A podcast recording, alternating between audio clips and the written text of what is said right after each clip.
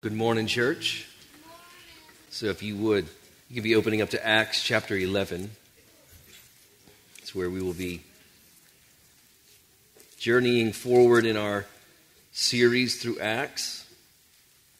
It's wonderful to see the Johnson family here with us. Y'all can clap for them. It's good to, good to see them. If you haven't hugged on them yet, in from North Africa, if you ever wondered when you ask that question, God, would you ever send me to Africa? For them, yes. That's why I never prayed that prayer. Ever. I've never asked the Lord that.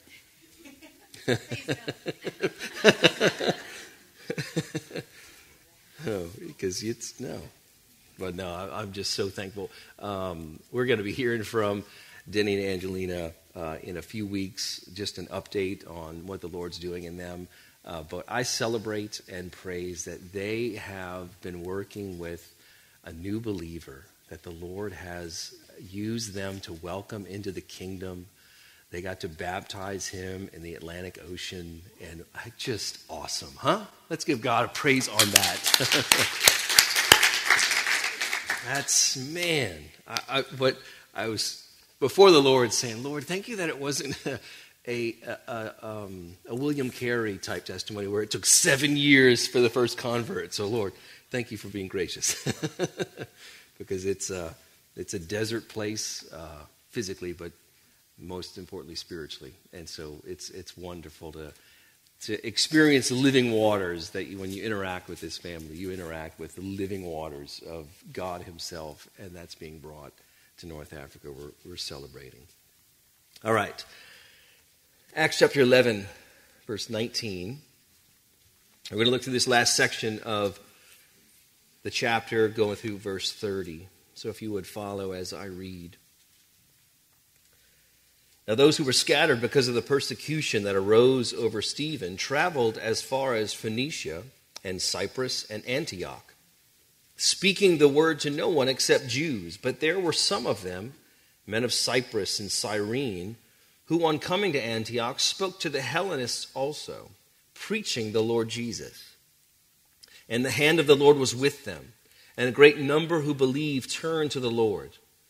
The report of this came to the ears of the church in Jerusalem, and they sent Barnabas to Antioch. When he came and saw the grace of God, he was glad. And he exhorted them all to remain faithful to the Lord with steadfast purpose, for he was a good man full of the Holy Spirit and of faith. And a great many people were added to the Lord. So Barnabas went to, went to Tarsus to look for Saul, and when he had found him, he brought him to Antioch. For a whole year, they met with the church and taught a great many people. And in Antioch, the disciples were first called Christians. Now, in these days, prophets came down from Jerusalem to Antioch and one of them, named Agabus, stood up and foretold by the Spirit that there would be a great famine over all the world. This took place in the days of Claudius. So the disciples determined, every one according to his ability, to send relief to the brothers living in Judea. And they did so, sending it to the elders by the hand of Barnabas and Saul. Holy Spirit, would you please um, stir up faith in us? As we examine your word, for that is the purpose of the word and the preaching of your word. So may you accomplish your work as we experience the hand of the Lord upon us. In Jesus' name we pray. Amen. Does God have hands? You ask a child that, they're probably, of course, he's got a hand. But does he? Here's a theological term for you anthropomorph easy for me to say anthropomorphism. Two words in the Greek anthropos, man, morph, morphe, change form. It's human form. In the scriptures, God reveals himself in ways that coincide with our human experiences to help us understand him. God doesn't have literal hands, he doesn't have literal ears, he doesn't have a real nose. He doesn't have a real mouth. But he hears and he speaks The Old Testament says he smells the incense, he smells our praise, an aroma, a fragrant aroma before his throne. He touches. Though he doesn't have these things like we have them, we say, and the, and the scriptures help us, God himself refers to his hands and his mouth. But he doesn't have those things. They're, they're to help us understand who he is.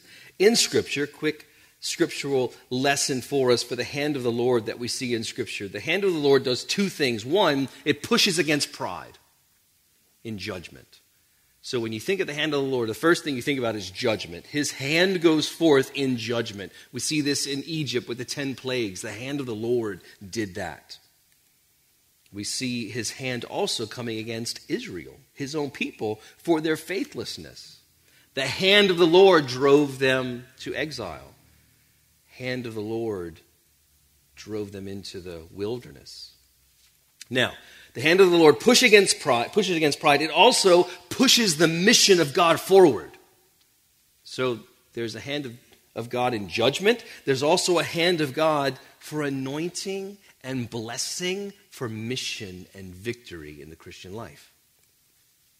Kings and prophets were said to have the hand of the Lord upon them. David, Elijah, Elisha, Ezra, Ezekiel, John the Baptist, they were all said to have the hand of the Lord on them. So there was a blessing, there was a commissioning, there was an anointing that they walked with because God's hand was on them.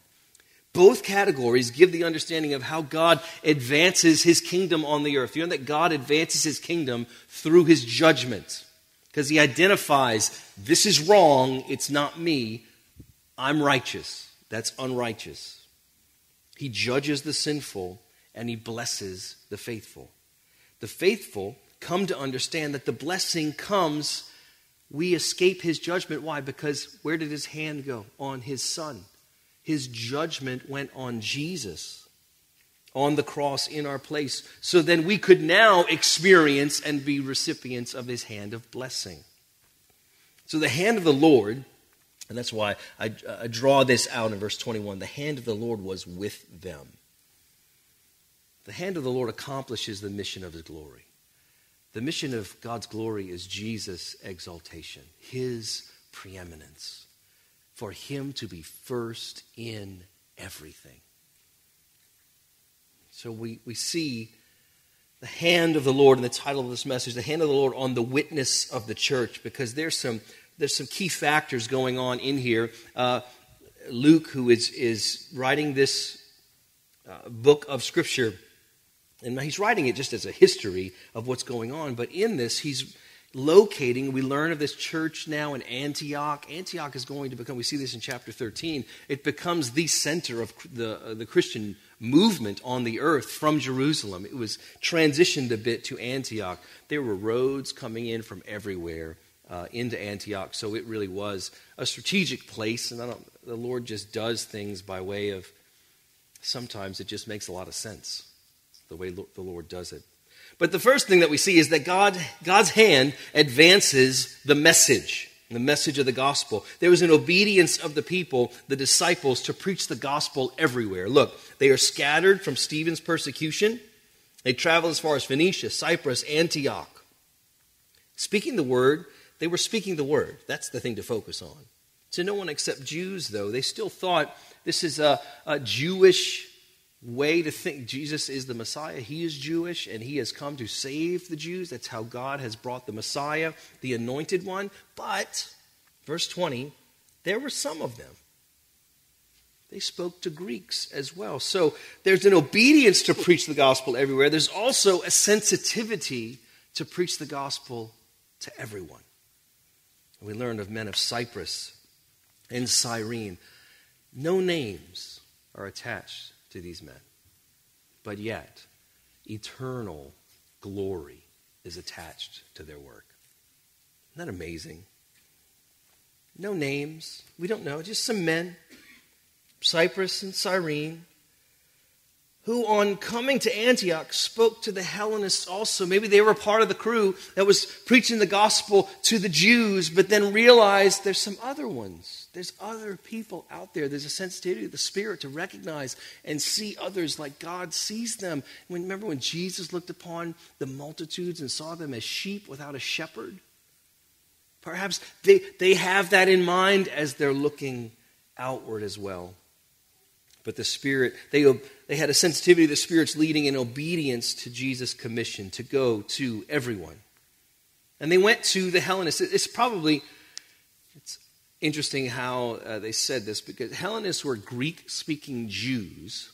But since they went to no one except the Jews first, these guys went to others. They probably just went to the Gentiles. They went to the Greek speaking Gentiles. They went to not just, I mean, not just the Hellenists. Maybe it started with them. But it, the mission goes forward, the message goes forward. And what is happening here? They're preaching the Lord Jesus in verse 21 and the hand of the Lord was with them. And a great number who believed turned to the Lord. This, this is uh, digging into this shows uh, a, a, a wonderful treasure in Scripture and in our salvation, our, our the, the truth is that God saves us from hell. Remember what hell is? His judgment on sin. So, in a very real sense, in Romans chapter, chapter 5 lets us know this God saves us from himself. He doesn't save us from Satan, though that happens. He doesn't, doesn't only save us from ourselves, God saves us from himself. Look at Romans 5. For while we were still weak, at the right time, Christ died for the ungodly. For one will scarcely die for a righteous person, though perhaps for a good person one would dare even to die. But God shows his love for us in that while we were still sinners, Christ died for us. Since, therefore, we have now been justified by his blood, much more shall we be saved by him from the wrath of God. Jesus saves us not from a father who is angry and needs to be placated, needs to be, just calm down, Dad. Jesus doesn't say that to the father. That, that we have this weird picture that, that God in the Old Testament is just this ogre who is always angry with his people. No, you find some glorious loving, tender truths about God in the Old Testament. Spoken to the prophets, would you just come back to me, he says to his people. I have been a husband to you, but you are a wayward bride. Come back to me. There's restoration, a plan of restoration all the way from Genesis that God is executing. Now, there's a hand of judgment as well. He pushes against the pride of people to highlight his own glory, to highlight his righteousness, but there's also a beautiful hand of blessing. David says in Psalm 139, I think it is, You hem me in behind and before, and you lay your hand upon me. That's a tenderness of blessing that God is doing. But Jesus, according to God's plan, is saving us from God saving us from God's wrath. And what we see is the hand of the Lord is going out, but the God's hand, it reaches out. What's, what it, in essence, it's reaching out for people and bringing them to Himself. And when He brings people to Himself, He captures them within the church. But God saves us in order to bless us. That's why He saves us. We are blessed by His forgiveness. We are blessed by reconciliation. What has been broken in our relationship now has been put back together. And now we live and exist in God's favor as his people. Now, his favor doesn't usually translate into, I get everything that I want. We have to learn God's favor, but we know that his favor is his covering of righteousness and his hand of blessing that will always be on us. Psalm chapter 5 says this Let all who take refuge in you rejoice. Let them ever sing for joy and spread your protection over them. Oh, that's blessing. That those who love your name may exult in you. Remember that exult different than exalt. We saying, I exalt thee. We're lifting Jesus higher. Exalt, ULT, is about our experience and how we feel our pre- the, the presence of God with us and our enjoyment of it. Verse 12 For you bless the righteous, O Lord. You cover him with favor as with a shield. It's different type. There's a spreading of protection over, and there's a covering with favor as with a shield. That it, it, it's our, our front guard, but also our rear guard. See, do you see the blessing? Do you sense the blessing? God, oh, and, and I think Isaiah asked the question is the arm of the Lord, or Jeremiah, I forget which one, is the arm of the Lord too short? No, he extends his arm. And he brings like Inspector Gadget arms going out, and he just brings everybody to himself. So, God's hand advances his message, and God's hand empowers the messenger. We read of Barnabas again. We're introduced to Barnabas in chapter 5. He's the one that sold some property. He comes in. His name is Joseph, but they call him Barnabas, son of encouragement. He's just an all around swell guy that all of us would really want to be friends with. They send Barnabas to Antioch. Now, they, this men of Cyprus and Cyrene, we learn in chapter 5 also, the end of chapter 4 perhaps, uh, yeah, chapter 4, that we learn that Barnabas is also from Cyprus. So, Diana, he's your people. I never pointed that out before. Diana's, Diana's ancestors from Cyprus, aren't they? Malta, sorry. Another one of those islands in the Mediterranean. Perhaps he's going because he's Cyprian, so there's a practical connection that they see. Maybe he knew them. Maybe the island life, you know everybody. So he comes from Jerusalem, and he wants to make sure that things are consistent with the gospel proclamation that has been revealed that they're talking about in Jerusalem. And what I love is that the report of this came, in verse 22, the report of this came to the ears of the church in Jerusalem, and they sent Barnabas to Antioch. When he came and saw, he saw the grace of God, he was glad. I love that phrase rather than, this gives the, the understanding that he's not coming to Antioch to try to investigate what's wrong. All right, let me just make sure. He's not, this isn't a cynical approach. It's not, it's not questioning, oh, I don't know, this didn't come from Jerusalem. I'm not too sure. He's looking for the grace of God, and he finds it. And so he found much to rejoice over, and he was glad. He wasn't expecting things to go poorly, he was expecting them to go well, and he rejoiced in that. And then he does what Barnabas, son of encouragement, does. He exhorted them. He encouraged them all to remain faithful to the Lord with steadfast purpose. See, exhortation is very easy when everyone is moving in the same direction. And it does sound like at this moment there's a grace upon the church in Antioch that they are all moving in the same direction. But he lets them know be faithful with a steadfast purpose. So think about your life. Are you living with purpose? And what does that purpose reveal about your pursuit and how you are pursuing that? Is your purpose on God and Christ exaltation alone? God, I just want you to be first. And then everything else, I want to be I want to be signposts into and toward your exaltation. So it means we, we are disciples first. That is the purpose with which we live. We might do different things throughout the week, but all of us are disciples. And what all of us are doing that is the same is living Christ's life for others to see. That's what we do. That's our purpose. And that's what we find because guess what? They're getting called, the, the place where they were first called Christians is in Antioch, literally, little Christs. They were seeing something in Antioch. There was a purpose that they were living with that wasn't themselves. And we, this was prayed and we sang about. We just live for Christ, not not trying to get us to try to figure out or, or, get God to get on our page. We just simply lay down our lives for the glory of Jesus, so other people will see that. Our purpose really is to be disciples, to learn of Jesus, and then image him, mirror him, reflect him with everybody that we come across. And we see God, God's hand upon the character of the messenger. One, we pointed out Barnabas was glad. I just, I enjoy pointing that out because it's a mark of Christianity.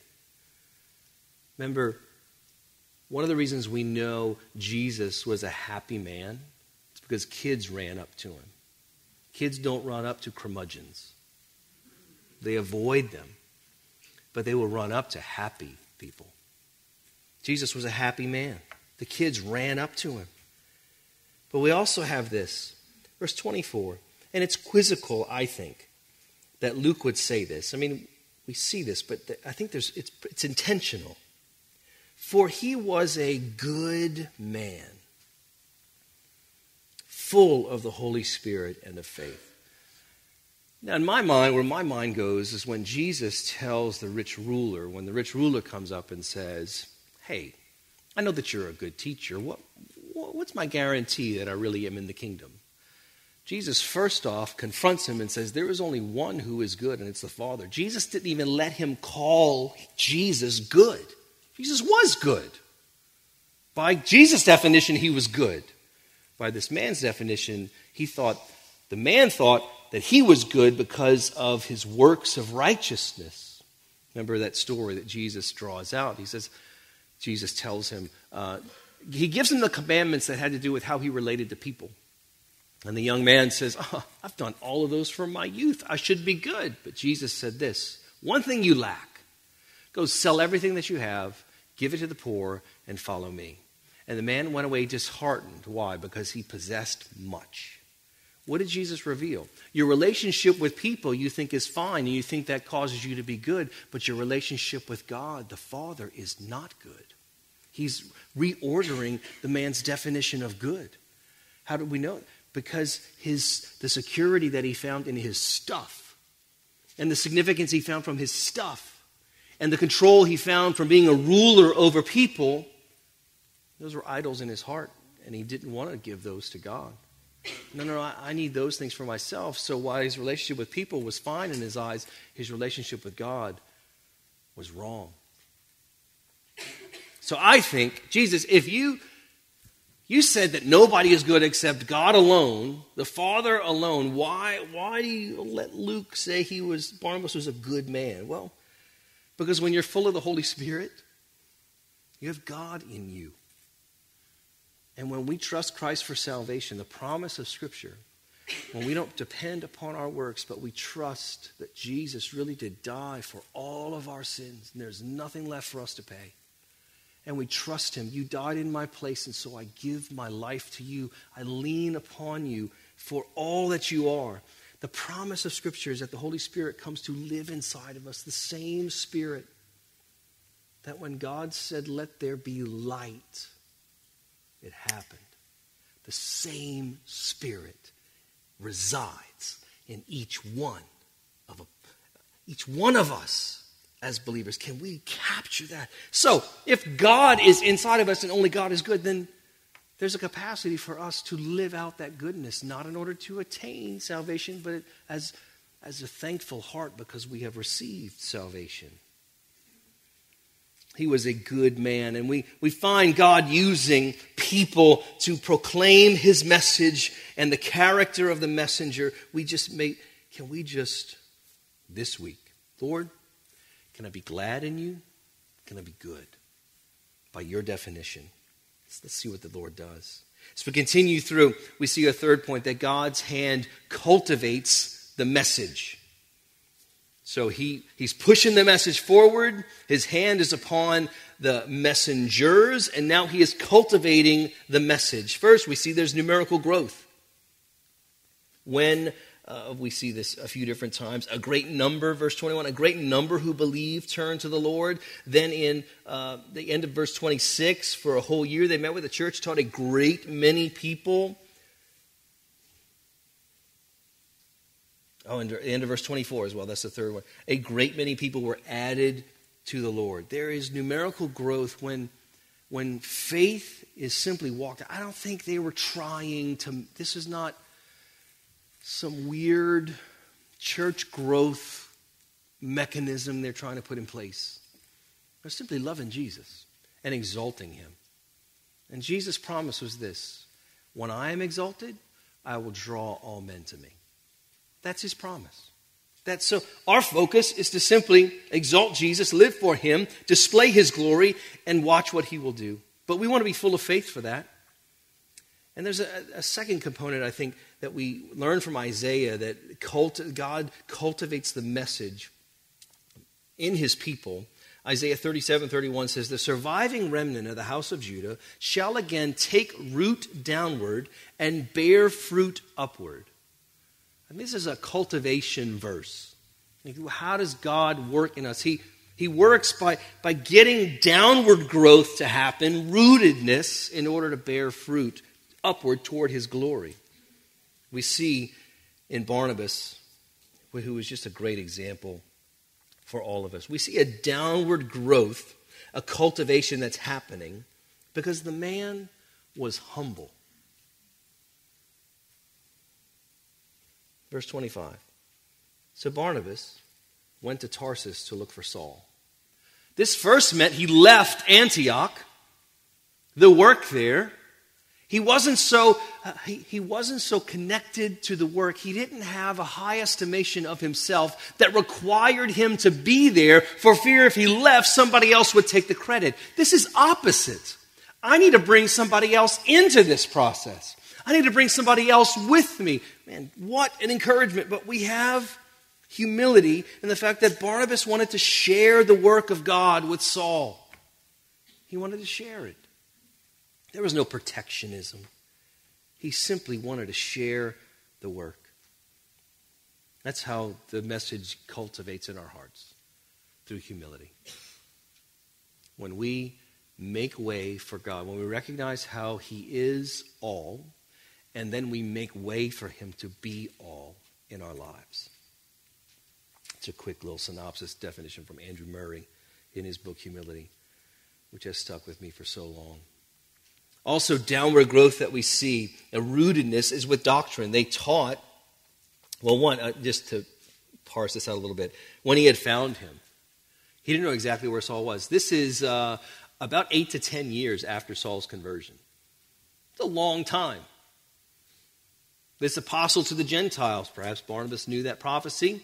And he, I'm sure he did. And he said, No, this is the time. And the sensitivity of the Spirit. Barnabas is displaying that sensitivity as well. He goes to get him. When he had found him, now I believe uh, Paul, uh, Saul Paul, he is preaching the gospel in Tarsus, where he's from. He's preaching the gospel all over. I think he's going around, and I think there are converts coming to the Lord there as well. So he finds him he brought him to Antioch. And then for a whole year, this is the doctrinal component, they taught, they met with the church and taught a great many people.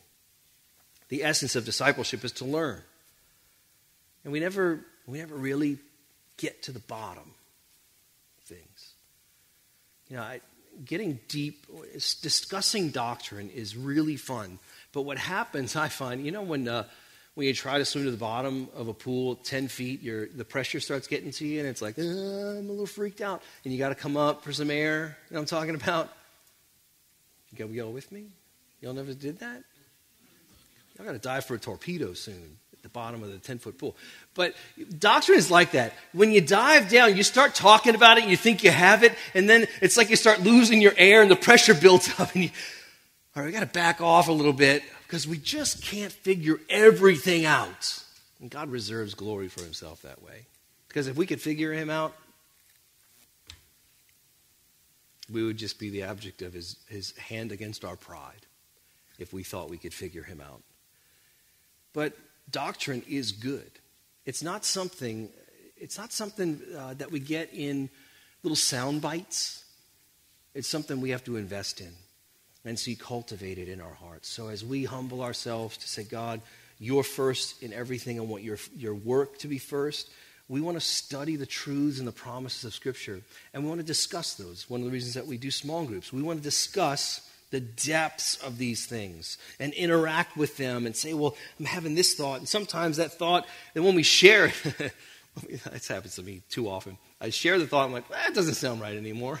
it sounded right in my head, but as soon as I said it, eh, I don't think I believe that anymore. I don't agree with it. But that's good for us to be able to share and dialogue to just, but the whole purpose is to exalt Jesus and to see him all over the scriptures.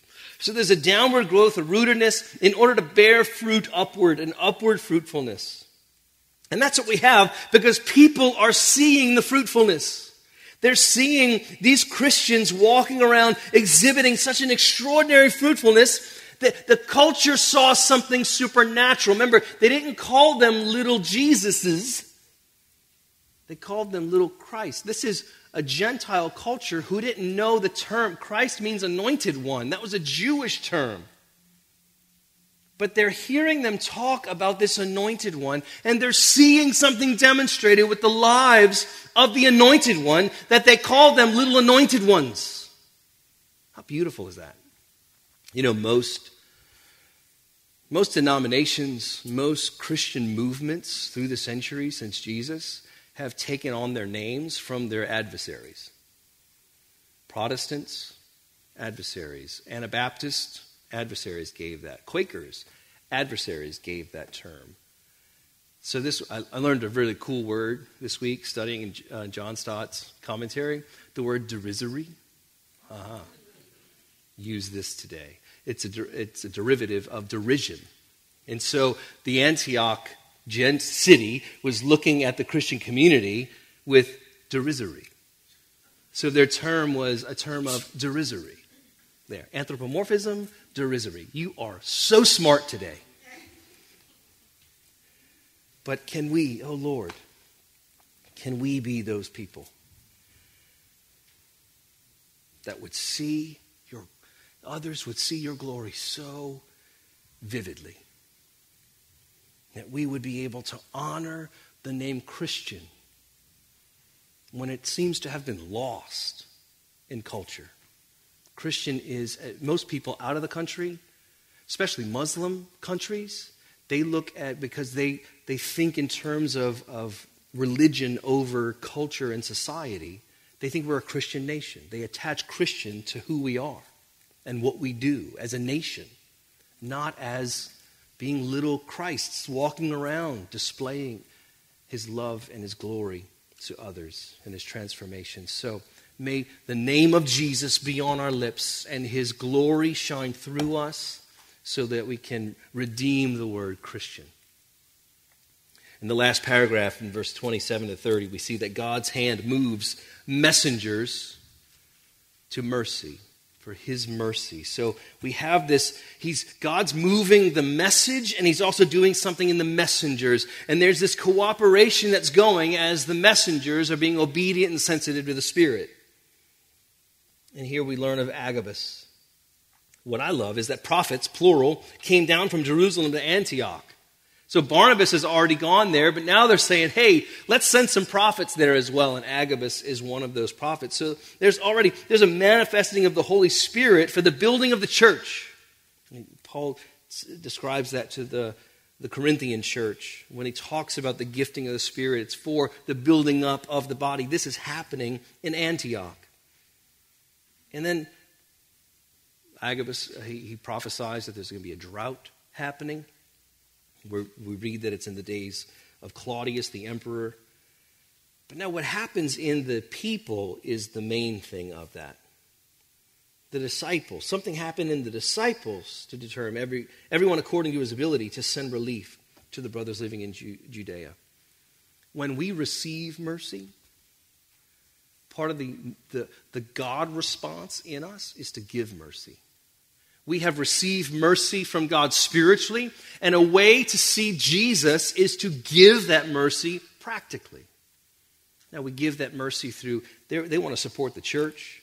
They know the church in Jerusalem is going to be suffering, so they want to support the church. But we also know that mercy ministry extends beyond the church walls and goes out to serve a community in order for Jesus to be seen. But ultimately, we see the, the hand of God is literally in the hands of men. They're giving a monetary gift, they're giving money But it comes from a heart that says, God, we have received salvation from you. You who did not withhold your own son, but gave him for us all. We, we have received your mercy. We want to give your mercy. In this category, it was money, but other, God, there's always categories. We're going to have an announcement in a second about how we can give coats to foster kids and teens. That's what we want to do. Here, Barnabas and Saul, from this point, become key figures in God's hand advancing and building the gospel throughout the entire world. We see the Spirit moving, we see God's hand moving. So, our conclusion is this God, may your hand of blessing be on us to go through us. Amen. Let's pray. Lord, thank you so much again for the glory of your word, for the goodness of your word. We ask that we would exult in you. We would experience your presence so uniquely and, and oh, so intimately that our, our affections are hardwired to you. And Lord, we ask that the display of that would be within our relationships, immediately in our homes, in our church, but also extending outward. Our workplaces, our neighborhoods, when we're in contact with unbelievers, God, may they see Jesus in us, and may we have the joy of exalting Jesus together. In your name we pray. Amen. Amen. Christian. All right, church, we have a couple of announcements. The first one, less of an announcement, more of a invitation to continue worship. Uh, we worship this morning through prayer, through gathering, through singing, through the hearing and the receiving of the word. And another avenue in which we worship is uh, the giving of our finances. We worship a lot of things with time, with desires, passions of our heart, and often with our material things, our possessions, our finances. And if I can be honest, last year, one of the things I worshiped was the New Orleans Pelicans. I went to quite a few games, bought some things. And it's not to say that we can't uh, enjoy things, even like basketball. But, yeah, the first and foremost thing that we should worship is the Lord.